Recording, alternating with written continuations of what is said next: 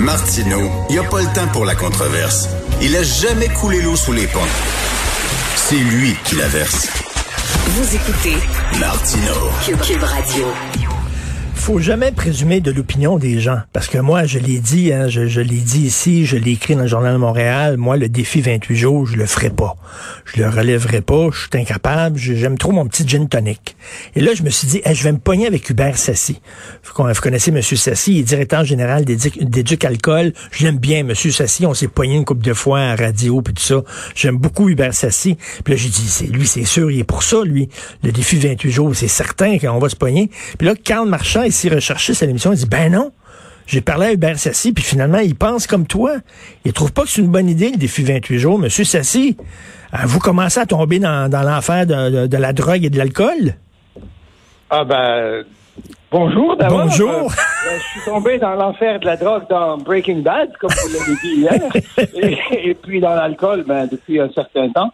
Non, pour être plus précis, je devrais dire que moi-même, je ne fais pas le défi 28 jours, mais je vais essayer de vous expliquer pourquoi. Okay. Parce que, d'abord, est-ce qu'on peut faire une petite genèse? Il faut savoir d'où ça vient, ces histoires de défi de ne pas boire d'alcool. Au départ, c'est une idée qui est venue d'Australie. C'est un organisme qui s'appelle Life Education Australia, qui, en guise de campagne de financement, vous savez, comme par exemple, il y a le défi Le Camp, tu traces le crâne et puis on donne de l'argent, etc. Oui.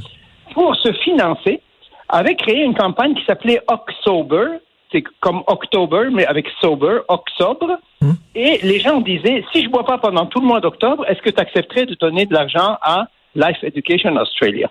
Les Anglais ont regardé ça et ont dit, tiens, c'est une bonne idée pour nous financer. Et là, il y a un organisme en Angleterre qui s'appelait Alcohol Concern, qui a décidé de faire ça, mais au mois de janvier, puis ils ont appelé ça Dry January.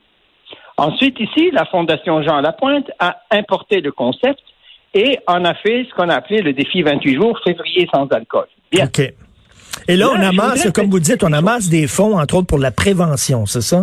Absolument. Okay. Absolument. Et c'est correct. Et c'est correct de faire ça. Tout le monde fait ça. Il y a les gens qui... tu laisses pousser ta moustache pour financer le cancer, je ne sais plus, c'est de côlon, je crois. Enfin, bref, il y a toute une série de choses comme ça. Et que la Fondation Jean Lapointe fasse cela, c'est très bien. C'est une bonne initiative si ça peut les financer. Deuxième chose, chacun doit décider de ce qui est bon pour lui.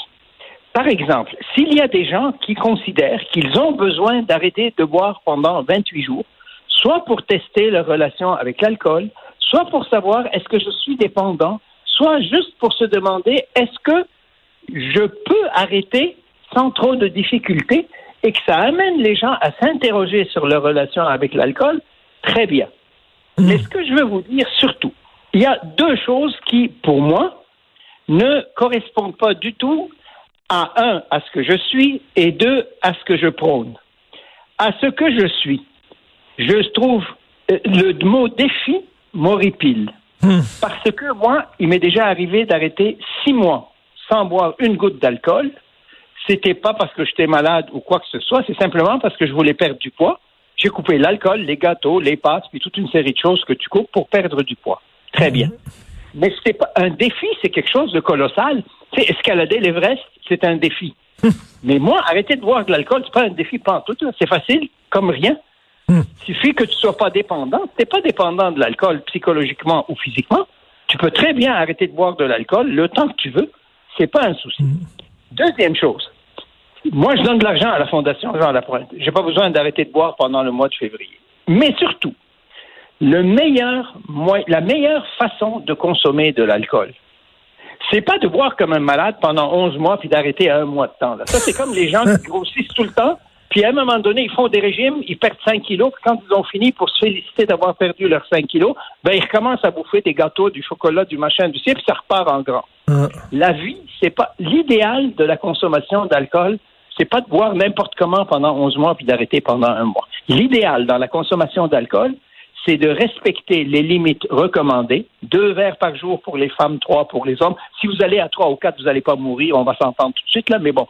Mais idéalement, et ne pas boire d'alcool 1 ou 2 journées par semaine, simplement pour casser la routine. Et alors moi, je préfère ne pas boire 2 jours par semaine que de ne pas boire 1 mois par année. Mon médecin me disait une journée on, une journée off. C'est-à-dire lundi t'en prends, mardi t'en prends pas, mercredi t'en prends, jeudi t'en prends pas. Ça peut être une bonne chose. Écoutez, chacun fait ce qui lui convient. Vous savez, on ne peut pas mettre un policier derrière chaque citoyen pour lui dire voilà ce que tu vas faire. Moi, je dis que les gens qui veulent arrêter de boire une journée, une semaine, un mois, une année, toute une vie, c'est correct s'ils le font. C'est correct s'ils veulent le faire. Mais le fait de présenter de ne pas boire comme étant quelque chose d'un défi considérable, j'ai un peu de difficulté avec cette notion-là parce que c'est comme si on véhiculait le message qu'on ne peut pas se passer d'alcool. Je comprends. C'est un défi d'arrêter. Arrêter de fumer, c'est difficile, c'est dur. Pourquoi? Parce qu'on est dépendant de la nicotine. Mais arrêter de boire, si tu n'es pas dépendant de l'alcool, il n'y a rien de compliqué là-dedans. Au moins, ça nous force à faire une réflexion personnelle sur notre rapport à l'alcool. Quand, mettons, t'es down et ton premier réflexe, c'est de dire, je vais boire parce que je suis down. Puis après ça, t'es content d'une bonne nouvelle, je vais boire pour célébrer. Puis après ça, quand t'es tout le temps, là, peut-être qu'il faut faire, tu sais, c'est bon d'avoir une réflexion personnelle parce que c'est très insidieux, c'est très pernicieux, l'alcool, Monsieur Sacy. C'est partout. C'est tout le temps. Quand on soit des amis, qu'est-ce qui arrive? Une bouteille d'alcool. Quand on va, mettons, moi je suis journaliste, tu vas dans un point de presse, il y a de l'alcool, il y a un lancement, il y a des verres de vin, l'alcool est toujours là. C'est très clair, l'alcool fait partie de notre vie. Et il y a une autre chose qui m'agace encore plus que d'appeler ça un défi, hein, c'est quand, moi des fois, il m'arrive de décider que c'est le samedi que je vais pas boire. C'est qu'on était invité chez des amis, à l'époque on avait le droit d'aller chez des amis, et puis on me disait, alors qu'est-ce que tu veux prendre comme apéro? Je disais, ah ben non, je veux pas d'alcool aujourd'hui, c'est une journée ça d'alcool. Et là, il me posait des questions, pourquoi? Ben oui. Ben, moi, je réponds bêtement parce que je suis enceinte. Là, juste, pourquoi est-ce qu'on devrait avoir à se justifier si on n'a pas envie de boire de l'alcool? Non, si tu veux pas d'alcool, très bien. Est-ce que tu veux?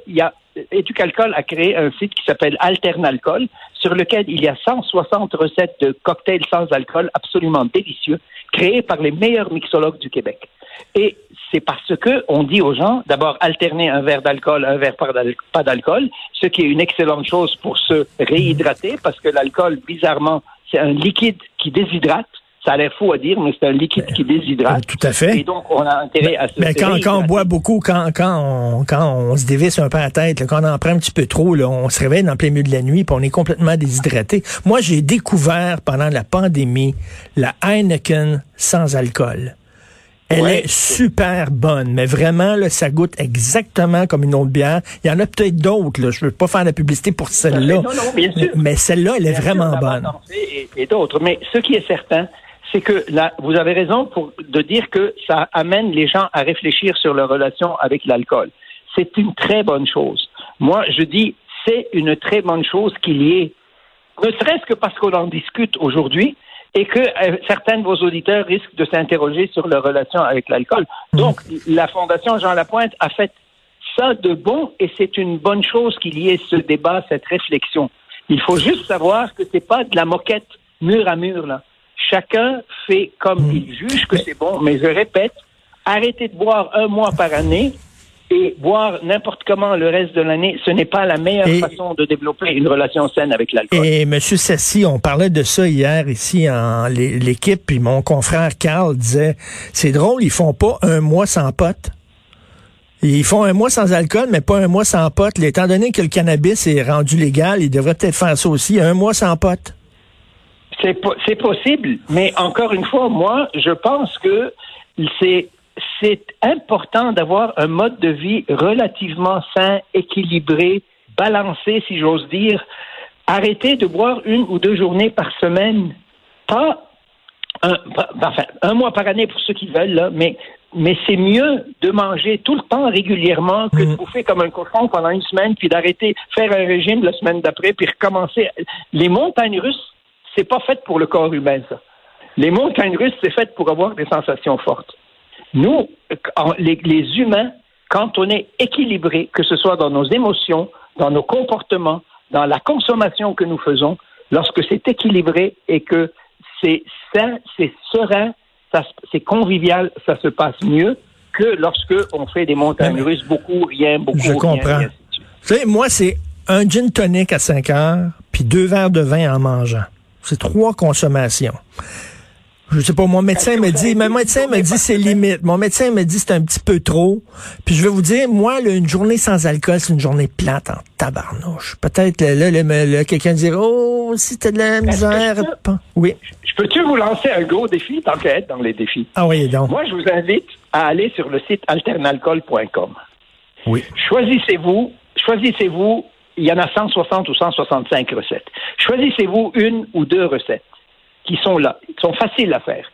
Faites-les, vous allez voir, c'est des mocktails, vous allez tomber en amour avec certains d'entre eux, et vous ne pourrez plus vous en passer, et peut-être qu'une journée par semaine, juste comme ça, essayez de remplacer vos cocktails par des mocktails. Il y en a certains, vous ne vous rendez même pas compte qu'il n'y a pas d'alcool dedans.